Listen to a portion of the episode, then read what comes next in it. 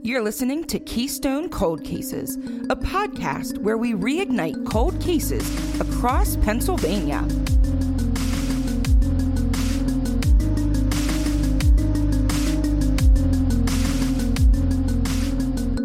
Hey, it's Sarah. And hey, it's Grace. And today I'm going to tell you the story of the murder of Gwendell Greenblatt. Now, she was living in Florida at the time, but she was born and raised in the Lehigh Valley and still had very strong ties there, including family. So just because it didn't happen in PA doesn't mean it didn't have an immense effect here. So we are going to talk about that today. But Sarah, you said you had an update on the last episode. So I'm going to throw it back to you for a moment. Yes, thank you. Um, so two things. Number one, I know I corrected this partway through the episode, but I want to call myself out for it again because names are important. And in, I don't know, just the, the stress of reading from the page and trying to get my brain to say it right, I did mispronounce um, Tamara's name for the first like 10 minutes of the episode. I know I called myself out last week. I believe I was calling her Tamara instead of Tamara. And I do want to just kind of clarify that I know I messed up and I'm just fully calling myself out on it a second time because as I re listened to it last week, I was like kicking myself the entire time, every single time I said her name wrong. So I do apologize for that again. Names are very important. So I just wanted to put that out. And then also, uh, we did get an email or a, a message from the website this week about a, a, detail that we were just uncertain of that involved stick shift vehicles. And it's not anything that's, you know, changing the case, but we really appreciate when people reach out to us through the website or email or like on our socials just to let us know, you know, hey, you were asking about this and this is kind of how that actually works or this is the information I know about it. So just kind of throwing that out there as a reminder, we do have a couple different places that you can shoot us some corrections. We know that we make mistakes. So it's not a big deal to us if you point them out. We do really appreciate when they come in the form of like emails or private messages though, because then we can follow up if we're not sure what episode it was or if we have like follow up questions or comments about your feedback. It is just nice to be able to have that open line of communication. So thank you for sending that email and clarifying a little bit about stick shift uh, transmissions for us over the past week. So um, that's all I had for my update and uh, let's talk about Gwendell. And also, I feel like cars is kind of a gap in knowledge that we all have. For all three of us. we have, you know, some different ones, but cars is a glaring one because I yes when we were talking about this before we started recording and I said I I don't even remember talking about that I must have blacked out from boredom. Yeah. So it happens, but thanks, guys. And yes, let's get into Gwendell's case. So, Gwendell, her family and friends refer to her as Gwen. So, that's what I'm going to refer to her as from here on out. She was born and raised in Bethlehem, Pennsylvania. And after graduating from Bethlehem Catholic High School, she studied dance at DeSales. That is how you say that, right? I think. Because for some, I was staring at it and. I mean, that's how I'd say it. That's that's the English pronunciation. So I don't know that it's an English word, but since my degree is in English, I can confirm that yes, that's how you would say it in English. so weird. Maybe I just stared at it too long and now it doesn't make sense to me. But anyway, her family ran a dance school in the area, Miss Jean's School of Dance Arts. Um, and Miss Jean was actually Gwen's grandmother. Um, and Gwen taught there for nine years before deciding to move to Florida. And in Florida, she worked as a professional dancer on cruise ships for a That's while. Fun. Yeah, right? I like that. I bet those costumes were really, really cool. Oh my gosh, yeah. So her friends and brothers describe her as a very kind person who just wanted everyone around her to be happy. And I mean, you can just really tell in photos and just accounts from everyone. She was just, she was kind, she was thoughtful. She would send cards for every holiday, every birthday. She was just, just a wonderful person. She's a better person than I am. Me too. I mean, I'm horrible. she's better than me, not I'm better than you. I just want to clarify. But yeah, I mean, you're also better than me, so there is that too. But yeah cards. I can't keep up with things, so Cards are not my uh, thing. Yeah. Um, so she eventually decided to switch to a career in massage therapy instead. Um, and I know she she really loved dance her whole life, so I'm not really sure what prompted this change. Maybe she was just getting a little bit older and knew that she wouldn't physically be able to dance forever. Um, Yeah. How old was she when she switched? Do you know? um, I think either in her late 20s or early 30s. Um, Yeah. Yeah. Um, I my aunt has a friend who was a dancer in New York with the Martha Graham School of Dance, and she danced from basically the time she was born until her body like basically broke down. And I think she left Martha Graham when she was in her late twenties. Early 30s, somewhere around that. So that's definitely, I mean, I didn't even dance professionally. I just danced in a local studio for 15 years and you hear all my woes about my hips and my knees and my ankles and all the issues that I have. So I don't, yeah. I, I definitely think that it was probably inspired by just, it, it takes a toll on your body. Yeah, professional dancers, they do some wild stuff. And even um, I was telling you, I went to my goddaughter's dance recital actually yesterday, and some of the older students and instructors did solo dances. And some of the Mhm. things that they did, I can't imagine you could do that with your body forever. I mean, Yeah. And I'm sure too, I mean, being a dancer on a cruise ship, like cruise ships don't stop, sure. if that makes sense. Like, Mhm. you port at different places and different people will board and disembark from, you know, any port, but like the ship just keeps going. So sometimes they might have a couple days off, but for the most part, you're probably doing more than one show a day. I would imagine. so you're probably doing two to three shows a day every single day. And it's good enough that it is exciting for cruise goers to watch. hmm You know what I mean? Yeah. Like, so it's probably even more, maybe a little bit more intense, which is going to wear down on your body faster. So it's not, you know, even like when you watch the recital, like that you went to yesterday, and they do that, you know, they practice for it and they perform it once or twice, or some dance companies have more than two recitals. But I mean, this is practicing and then also performing two to three times a day in addition to the practicing that you're doing. So it it can definitely wear you down. Yeah. Wow. I'm 32 with back problems, so literally just thinking about it makes me hurt. Makes your back hurt. Yeah, seriously, I My- I'm over here like rubbing my knees as I'm talking. because we're ancient. yes. just kidding, just kidding. I'm not. So, yeah, she eventually decided to switch careers and she had just started her own mobile massage business with a friend. Um, at the time of her murder, I'm unclear. I know at at least at one point she was working at the Breakers in West Palm Beach, Florida, which is if you are unaware, like I was, that it's like the most premier like hotel and spa in the area and Oh. she was the head massage therapist. So it seems like what she went after she excelled at Yeah. cuz she, you know, she just decides to change her career and then by this time she's the head massage therapist at the fanciest hotel around. I mean, Wow. Yeah. she really seemed to have some drive. Yeah.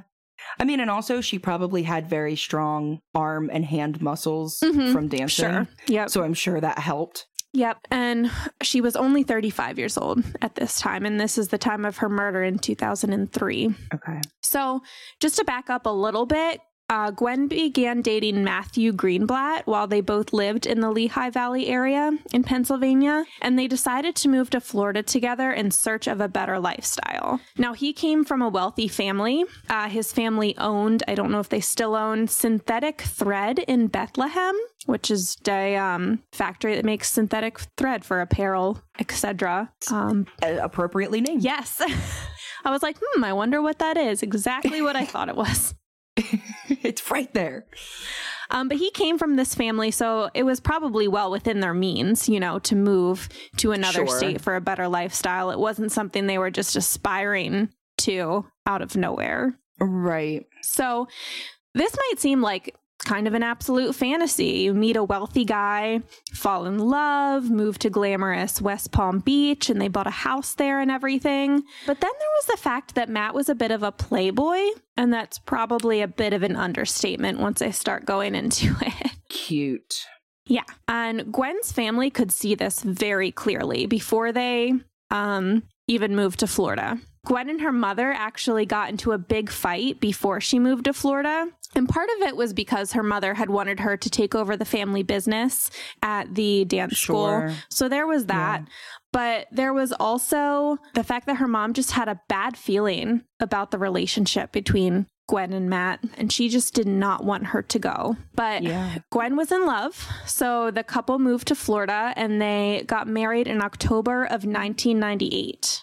Now, surprise, surprise, unfortunately, within a year, Gwen called her mother hysterical, according to Gwen's brother, saying that she had discovered Matt was cheating on her. Ugh. And it just it doesn't that suck like when the family can see Yeah. see it and you just can't. I've been on both sides of that. So, Yeah. I get how impossible it can be to change someone's mind. So they ended up separating, but not divorcing. Matt stayed in the house that they had bought together, and Gwen got an apartment where she lived alone. But we will get more into the relationship in a moment. So, this is kind of how everything went down the day that Gwen was murdered. On the afternoon of February 5th, 2003, Gwen was on the phone with her friend Christina as she was entering her apartment after coming home from work. All of the sudden, Christina heard a scream, the phone dropping, and then silence. That's horror movie stuff. I don't like that. No, not and at all. And I know you guys can't see me, but Grace can see me, and I was just shaking my head She back and forth for a solid 30 seconds Yeah. before I could speak. Shuddering, basically. I don't like that. no. I, I don't like that. So, Not that anyone does. right. but I mean, just It makes my skin crawl. Yeah. And I imagine being on the phone with my best friend and her screaming in silence. Like I would be completely panicked. Right. And now imagine, and I don't know where Christina was living. Was she a friend from home or was she like in Florida? She was in Florida. Okay. Yes. Then that's not that it's better, but like right. I couldn't imagine if, you know, my one of my good friends who lives in Tennessee, like if she did that and I'm in Pennsylvania and she's in Nashville and I'm like, crap, I can't get there right now. Yeah. Like I have to drive for 14 hours. Oh yeah. True. I- you know, so Yeah, Yeah, my well, best okay. friend who lives 40 minutes from me called me recently at like 11 o'clock at night and just seeing her name on the phone like made my heart drop into Heart my drop. butt yeah and then i of course i answered and she's inebriated and venting about something i'm like oh my god everyone's alive everyone's safe every- But- your children are fine. Yes. You didn't you didn't get hurt. Okay. And I was in All the right. shower. I was like, and I still answered. I was scared. So I was like, okay, so so I can call you back in a minute. I can finish my shower. I was so scared. so I can only imagine this Yeah. scenario. Yeah. Very, very scary. Um, so Christina calls out to Gwen because the phone didn't hang up. It's there's just silence. But there's no answer. So then she called Gwen's house phone and left a panicked message saying that she was going to call the police if Gwen didn't pick up. But of course, Gwen never did. So when the police arrived, the front door of the apartment was closed but unlocked. There were signs of a struggle inside, and Gwen was found in a bathroom closet, slumped in a laundry basket.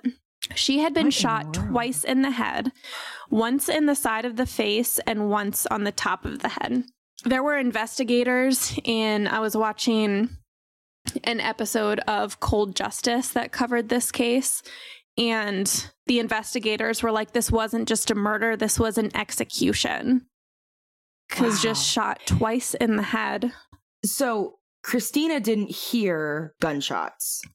She No. just heard the scream. Correct. And then Okay. silence, which I'm a little bit confused about because The cell phone didn't hang up. Christina describes even when she called the landline that she could hear through her cell phone, the phone ringing and herself leaving a message.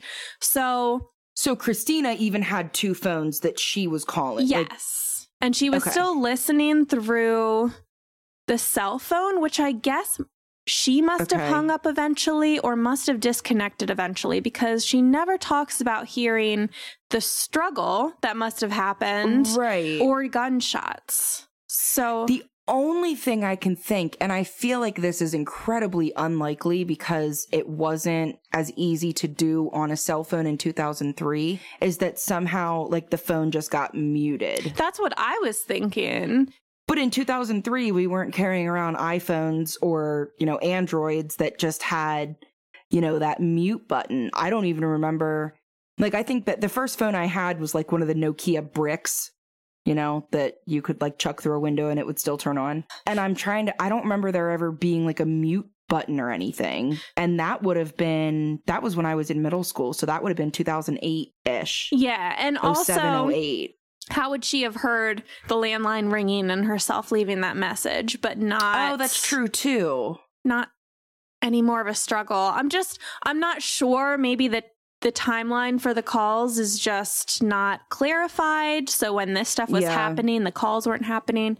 I'm not quite sure. Well, maybe maybe some of the struggle too. Again, it wasn't you know speaker quality wasn't and microphone quality on cell phones wasn't awesome. So maybe they just didn't hear you know the phone got dropped and the struggle happened in a different room or something and you just didn't hear it. Um, i'm also wondering if maybe part of the struggle was maybe trying to hurt her in a way that didn't require shooting. So strangulation or physical abuse or something like that. And then maybe by that time, Christina had called, left the message, and then had to hang up because she had left a message.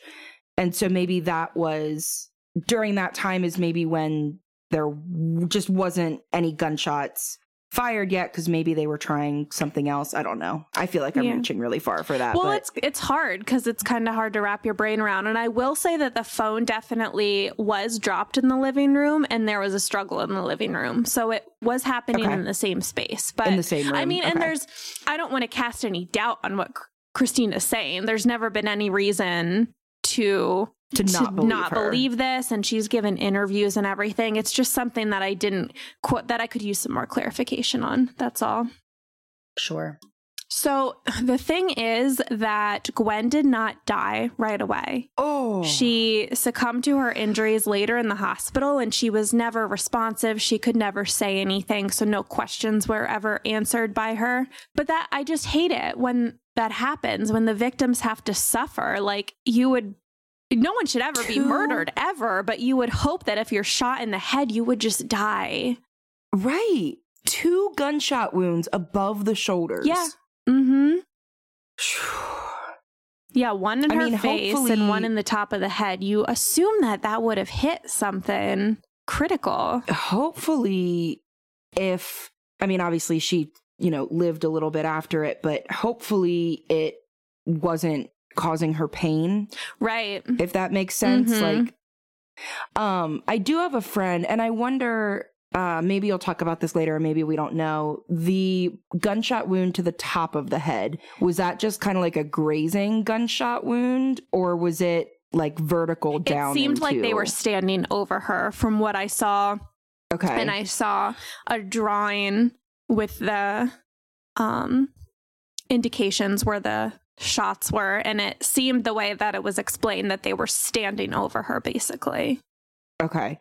The reason I ask is I have a friend who went through a very dark time in her life and um, she actually attempted suicide with a gun at one point and she did shoot herself in the head but the way the bullet went it like it was in her head but the way that it went she's like fully functioning now she's completely fine so I'm just wondering if maybe it was a similar sort of situation that one of the bullets just didn't do what they wanted it to, and maybe that's why there was a second one. No, they seem to be still horrible, but I don't want to say point blank, but very close. but essentially okay. Yes. Also, that's horrifying for your friend. I hope she's in a much better place now. She is. Good. Yeah.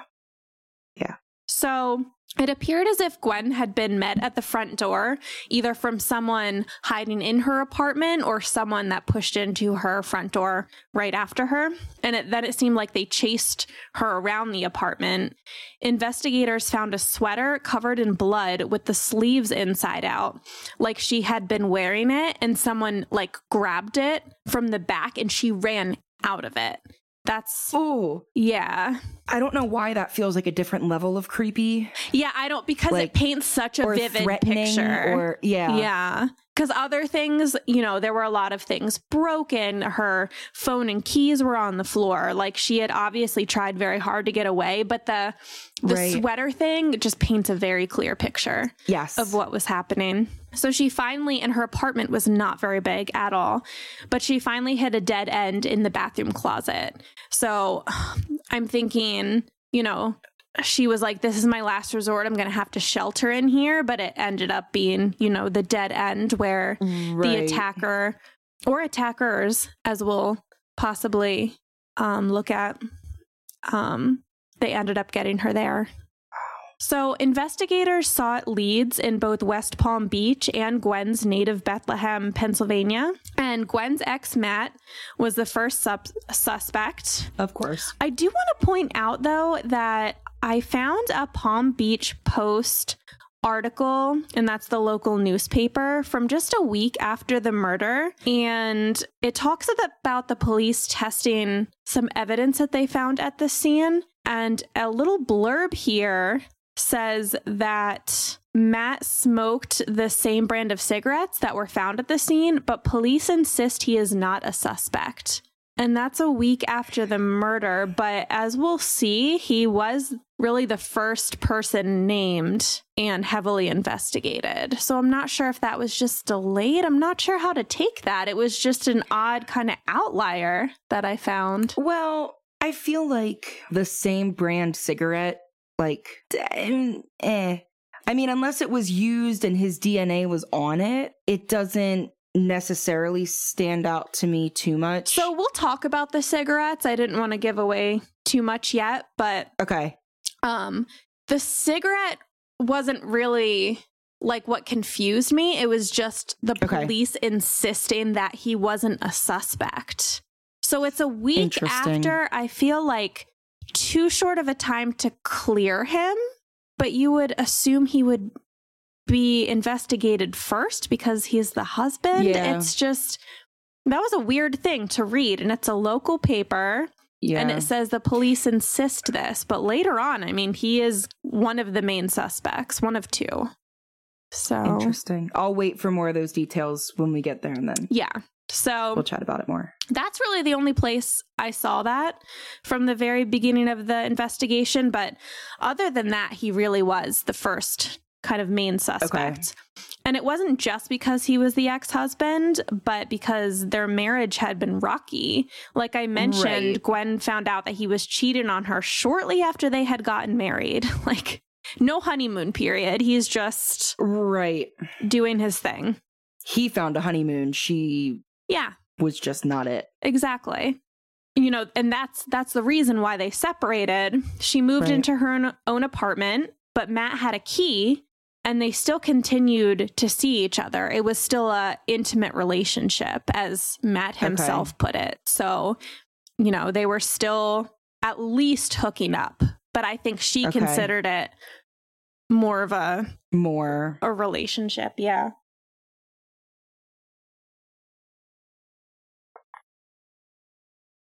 Okay. And I mean, we've said that he was a playboy and Right.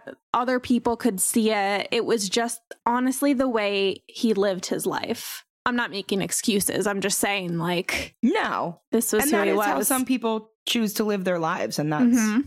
fine as long as all partners are aware and agree with it. Yes, I wrote this next that it was not an open marriage because if you have an open marriage, like, get it. Whatever works for you works Sure. for you. But both people in the marriage really need to be on board. And I mean, she was not, Gwen was not allowed to date anyone else. So, Yeah, that's no. yeah. Matt was also incredibly controlling and possessive. So he Wow, could be with really whoever. She couldn't be. She couldn't even look at anyone else. So yeah, not good. So once Gwen actually met a male friend who was truly just a friend, according to another source, and they were just having either drinks or dinner, I don't remember. But Matt spotted them. And then later, when Gwen went home, he was waiting to interrogate her in her apartment with the lights out. He was waiting for her in the so many like things about this are just like horror movie trope. You know? Yeah. Like, what is going on here? Yeah, that's no. Yeah, waiting in her home in the dark to question her about going to see a friend. So that's what level this guy is at. Uh, he'd also said things like, if you divorce me, I will kill you. Oh, cool. Yeah, that's not manipulative Yeah. or abusive at all. And the friend that she had said this to was saying that when Gwen was relaying it, she wasn't saying it like she was scared. She was kind of saying it like, look how much he loves me in that kind of tone. Oh. Yeah. It, this is a very classic, I feel like, emotionally and mentally abusive relationship. Yeah. She's looking at these things that he's doing as, look how much he loves me Right. and everyone else can see it for what it is. But she, and we see there are times where she said, you know, I'm done with this, I'm done with him. But Right. that's just how. Ultimately, she always went back because she thought it was true love. Mm-hmm. Yep. That hurts my heart. It is very, very, I know I've said this before, but it is very hard to get out of an abusive relationship. And Oh, I, yeah. people that haven't been in it or been close to someone that's been in it don't seem to understand that. I mean, it, Yeah. from the outside looking in, it's like, well, why didn't she leave? leave. Just leave. Yeah. Yep, that's what people say. But it is, whether it's physically or emotionally abusive, it's very difficult. Yeah. He also habitually screamed at her, like over the phone, Cute. especially, you know, screaming fights. Just, he treated her like garbage. That's all it was. Picked up on that. Yep. It's worth noting that when speaking to a friend the night before she was murdered, Gwen mentioned that she was done with Matt once and for all and she was going to call a divorce attorney. Yep. That um that sounds like they should have investigated him for more than a week before saying he wasn't Yeah. a Don't suspect. worry, they did. Yeah. That was just Oh, I yeah. Yeah. Yeah. So her friends were all worried about her, but as in the case of many abusive relationships, she kept wanting to give him a chance. So there's at least one motive right there for Sure. him. It was also discovered that according to a prenup, Matt had to pay about $75,000 to Gwen if the marriage didn't work out. And I believe the agreement was pretty much like she would leave with the money she came with. So I guess, you know, Okay. she had a decent amount Sure. to herself. So I think that was the agreement. And rel- this wasn't a relatively huge amount of money for him because like I said, he came from a wealthy family. Right. Um, but a, a source did say that he was very upset at the thought of having to pay Gwen anything. I think it was kind of more the principle of the thing. So you agreed to this prenup, and part of that was just if the marriage didn't work out, and then you slept with someone else or multiple someone else's, and then you are upset that you have to pay her anything. Like you agreed to this, and then you broke the marriage vows, and now you're mad at her or mad that you have to do this. Like, Yeah, the way that it was talked about, and this makes sense that he was probably the one to initiate this because his family was very wealthy. So, yeah, Right. it came back to like bite him in the ass. so, exactly. Yes, he, this was the agreement. And then he's like, I don't want to pay her anything. well, and if she's dead, you don't have to pay her. Exactly. But we'll get to that later. hmm And there was also an issue with with the house, which Matt wanted to sell. So this was a house that they had bought together. That Matt When was living in. Yes, when they moved to Florida, Okay. that Matt was living in. To sell, he needed Gwen's permission and signature, but she refused. So Okay. this was backed up by one of the real estate people involved in this. But when Matt was questioned, he was like, I don't even think the house was under her name. Like, I didn't need her signature. I don't know what you're talking about. So, How do you not know if somebody else is also on your mortgage? right? like, hmm, actually, I don't think she was on there. You don't think she was on there? like, I know for a fact that my husband and I are both on our mortgage. Yeah. Like, that we signed all the paperwork together and we were married, so we had to apply together. like, it's not an option. Okay. I don't know. Just very, very strange. Yeah. Especially because it wasn't like 25 years later. Yeah, right? Like, it's not like, oh, I just don't remember. It's been probably by the time he was trying to sell it, what, less than a year, two years? Well, they Or they had They- the house before they were married. they may have had the house before they were married, but it still wasn't Okay. more than a few years. Yeah. So, Okay. Sorry. yeah, I'll I'll step off that soapbox. it, it's just there's a lot of insane. strange things here. Cool. Let's keep going. so, though Matt was cooperative with the investigation initially, his accounts of his whereabouts at the time of the murder changed over time. So, he said Hmm. that he was returning a video, getting a pizza on the computer, taking a nap. And it seemed like they changed as they would like try to corroborate. And when they couldn't, he'd be like, oh, actually, I was doing this. So they would go to these places and no one had seen him. There wasn't security footage. So he just kept saying these things. And something like taking a nap, if he's by himself, can't be corroborated. And they did Right. look at like his computer and his phone, and there seems to be a lapse in activity around this time. And it was. It wasn't the middle of the night. It was the afternoon. Okay. So Hmm. yeah, That's- he doesn't have a, a solid alibi. He just doesn't. Yeah. He was also tested for gunshot residue a few hours after the murder, and it was positive, but that test is sort of inconclusive in itself. Like, you can use the test like piled in with a bunch of other evidence, but it doesn't stand Okay. very well on its own. Kind of like polygraph Yes. evidence. Yes, Okay. exactly. So it's that type of thing that, yes, he was positive, but it didn't really lead to any solid evidence. Okay. It's all circumstantial. I mean, you could explain that away. too. Yes. You know, I went to the shooting range. You know, anything I like did, that. and I can't remember where it was because it was just a little blip, but I believe it said that he had not shot a gun in the past so many years. Oh. So that is oh. that is interesting, but even it's pretty inconclusive by itself. Yeah. So they couldn't really use too much. But there were cigarette butts that I had kind of alluded to earlier, Mm-hmm. found outside the apartment, and that did provide some clues.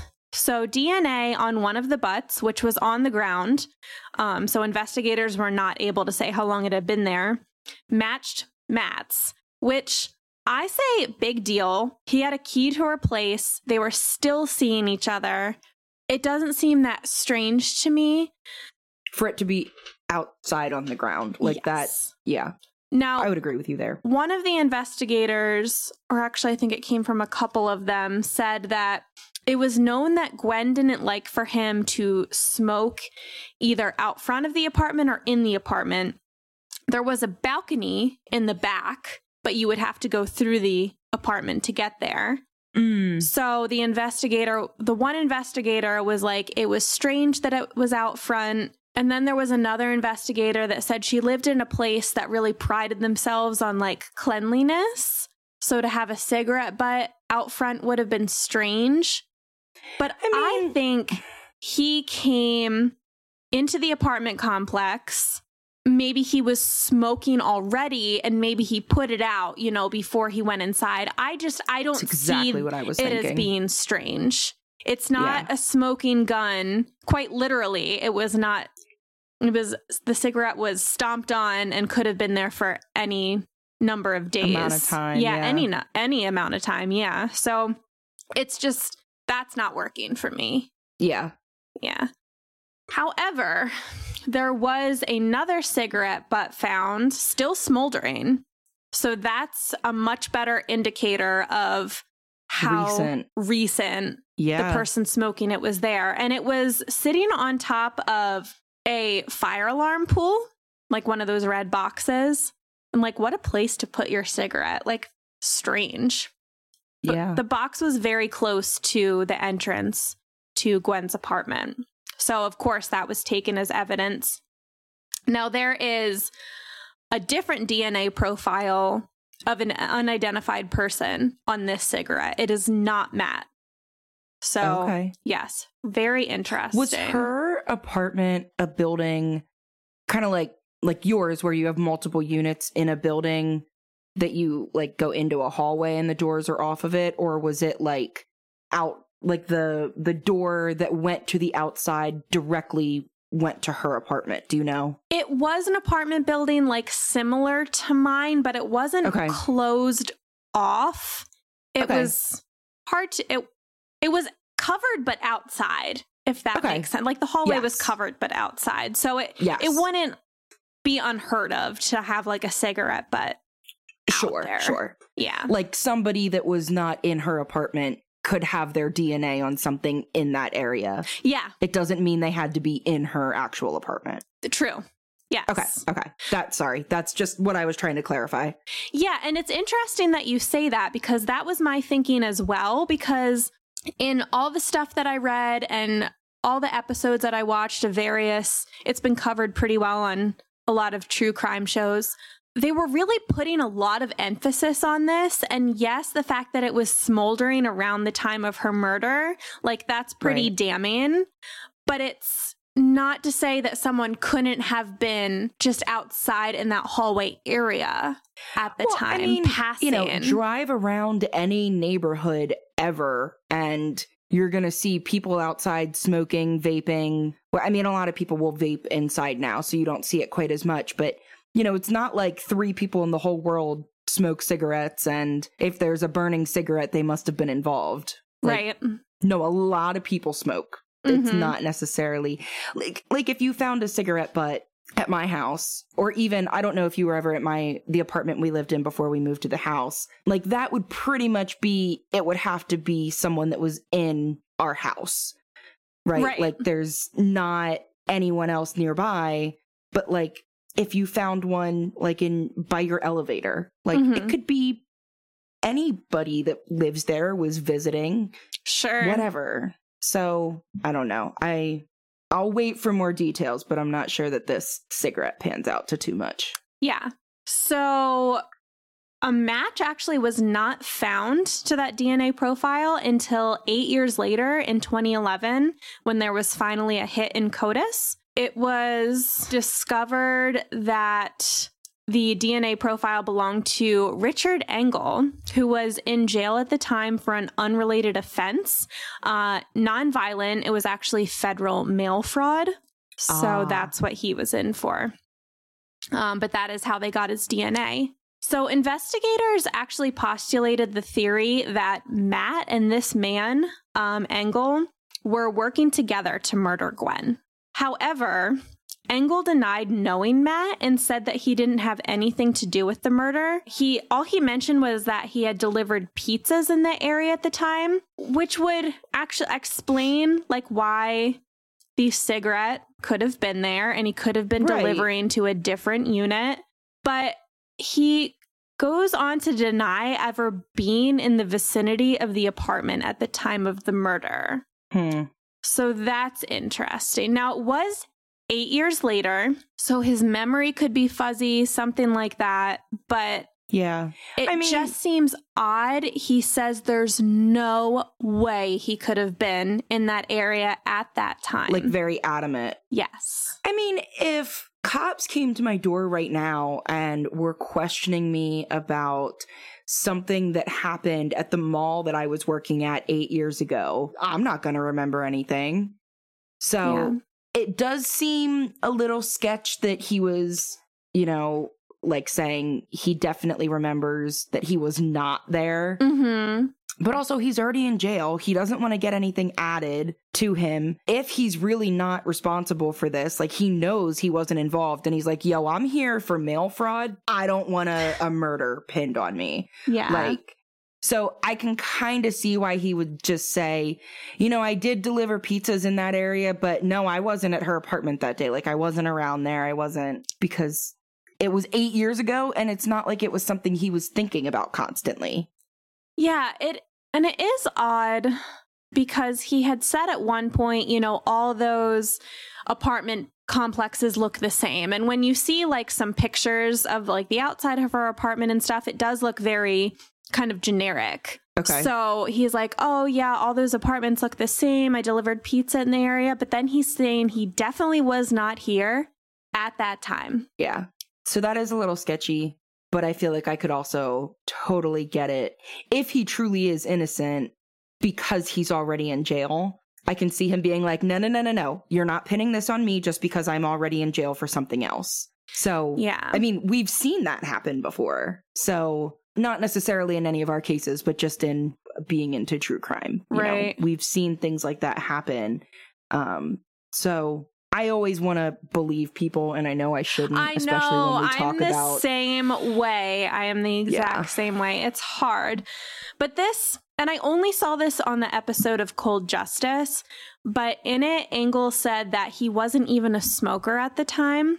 And he is insistent that the science is wrong, that that can't be his DNA. And Was it saliva DNA that they got, or like touch DNA? you know what? I'm not sure. Because I'm wondering if it's touch DNA. Who's to say he didn't just like hand a smoke to someone? Yeah. you know, but if it was saliva DNA, there's really, unless you rerun the tests, there's really no That's a really good point. You Or know he has I'm a twin. sure. that he doesn't know about. Yeah. An identical twin. But he's just so adamant. I mean, when you hear the interviews between the investigator and Engel, Yeah. he the investigator's just like, "So you're telling me the science is wrong?" And Engel's like, "Yeah, that absolutely cannot be me." And of course, like we were just saying, I'm the type of person that like wants to believe him, and to me, he sounds Right. sincerely confused. But you know, he's he has committed fraud, so there is Right. the ability to lie. Right. So, Uh, you know, just because you're committing fraud doesn't mean you're going to commit a violent offense, but it does mean that you can that you're willing to lie. Yeah. So, that's true.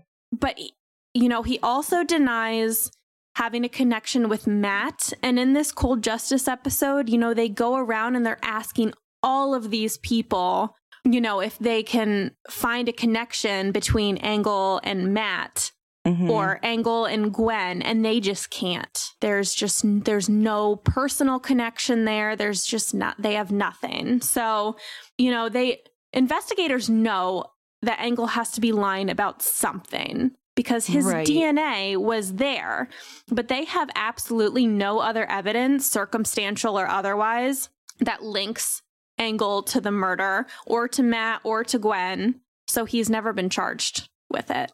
so random that his DNA just popped up, though. Yeah, I don't. You know, he could be completely innocent and just like you said, I mean, he doesn't want any more charges. He's in jail. Like, Right. I don't know. He has an identical twin brother that he doesn't know about. Maybe. Wouldn't that be That's what wild? I mean, this is full of, this case is full of, like I said, the horror movie trope. So maybe, Yeah. honestly. Yeah. Some pretty little liar vibes in there. Yeah. Matt has also never been charged with Gwen's murder. He actually still lives in Florida. He's since remarried. He actually um fishes on a professional level, like a Oh. competition level. Um That's kind of cool. but and I I don't like pointing fingers at spouses or otherwise like reactions to Right. Like the murders of their spouses and everything because like we've said everyone handles that stuff Right. differently. And they were estranged as well. Yeah. But, you know, he was still seeing her. And even though he had all these other girlfriends, like this was his wife, he was never in the police department or ever touching base with police on the status of the case unless they had him in for questioning. Like he was never like, hey, what's the update Ah. on my wife's murder case? Did we find anything? Right. he just seemed totally disinterested went on to live his life yeah. so uh, just on top of everything else Yeah. he just you know what no matter what he's a sleazeball for sure Yeah. so Or at least he was at that time. yeah Hopefully, since he is remarried, he has changed and, you know, grown up and matured a little bit. But yeah I'm just in a positive vibes mood today, man. I yeah don't i don't know why. i don't think i'm on board This is abnormal i think for he's, me. he's probably still a sleazeball So, in an interview marking the fifth anniversary of the murder, Gwen's mother, Barbara uh, Piotrowski, said, I would like to see an arrest. I don't want it to be 30 years from now, and I'm not here. And unfortunately, just a few years after that, Barbara passed away in 2010 without ever Ugh. seeing justice for her daughter. Yeah, and here we are. Um, Almost 20 years out. yeah, just about 20 years. Next year will be 20. Mm-hmm. And unfortunately, we still don't have that for her. So Wow. it is really sad. Uh, Gwen still has two brothers that miss her terribly. They've both been interviewed for a number of episodes of the true tr- crime shows that I was watching. Um, they literally describe her as lighting up a room. They literally use those words.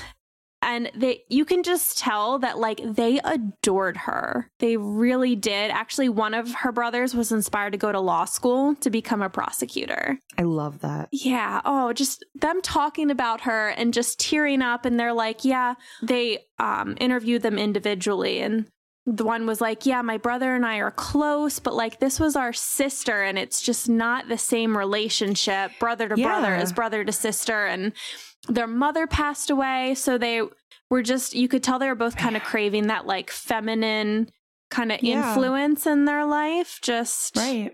it's a different relationship and they're heartbroken. I will say, um, I was actually talking to someone about this earlier this weekend.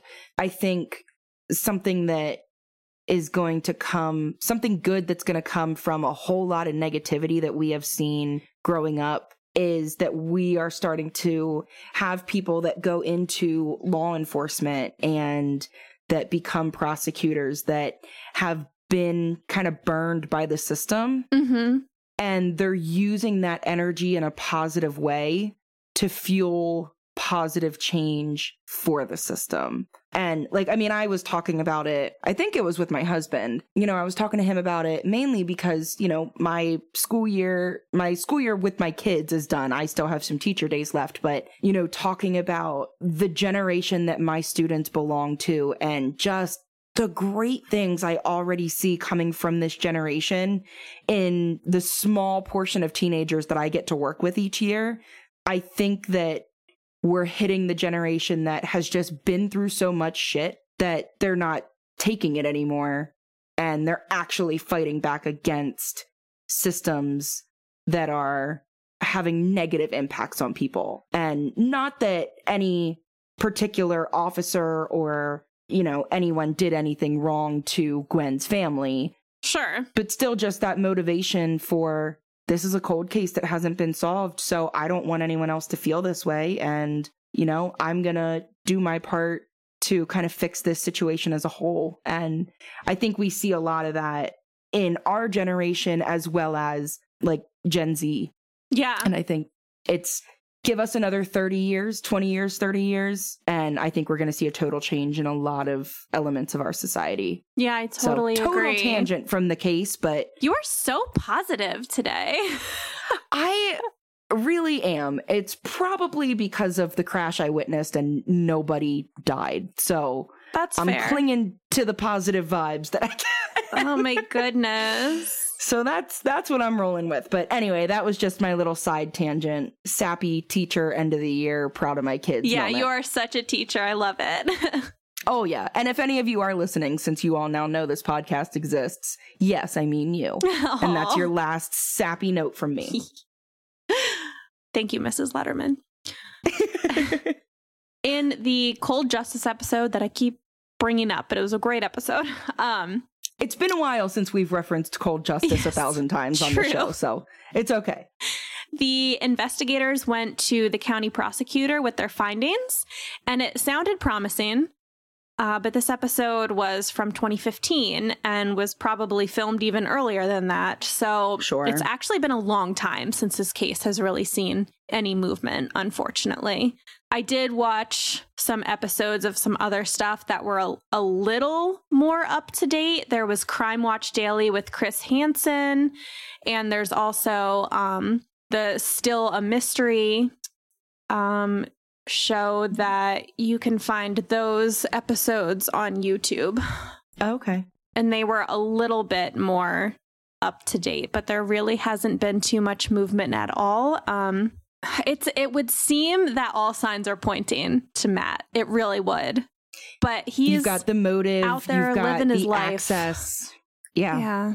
The case that they really put together in front of like the county prosecutor seemed Mhm. very, very strong. So I guess they just felt like in the end it wasn't enough to charge him.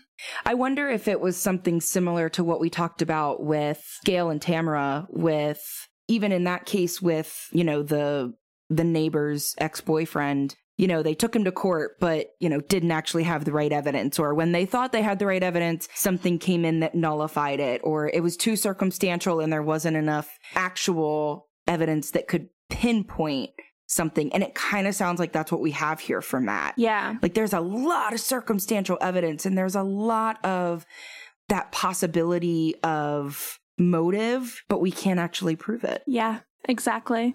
So, yeah. So I'm hoping this is one of the ones that we hear about soon that 20 year old cold case, you know, solved, solved. with something. Yeah. So if you have any information on this case, you can call Crime Stoppers of Palm Beach County at 1 800 458 TIPS, which is 8477, or the West Palm Beach Police at 561 822 1675. That's all we have for this episode of the Keystone Cold Cases podcast. Please remember never to reach out to family or friends of the victims, only to law enforcement if you have any tips. This episode was researched and hosted by me, Grace. Find all of our sources, social media connections, and contact information at kccpod.com. Theme music by Darren Makins, production assistance from Darren Makins. Join us again next week for another case to sleuth out.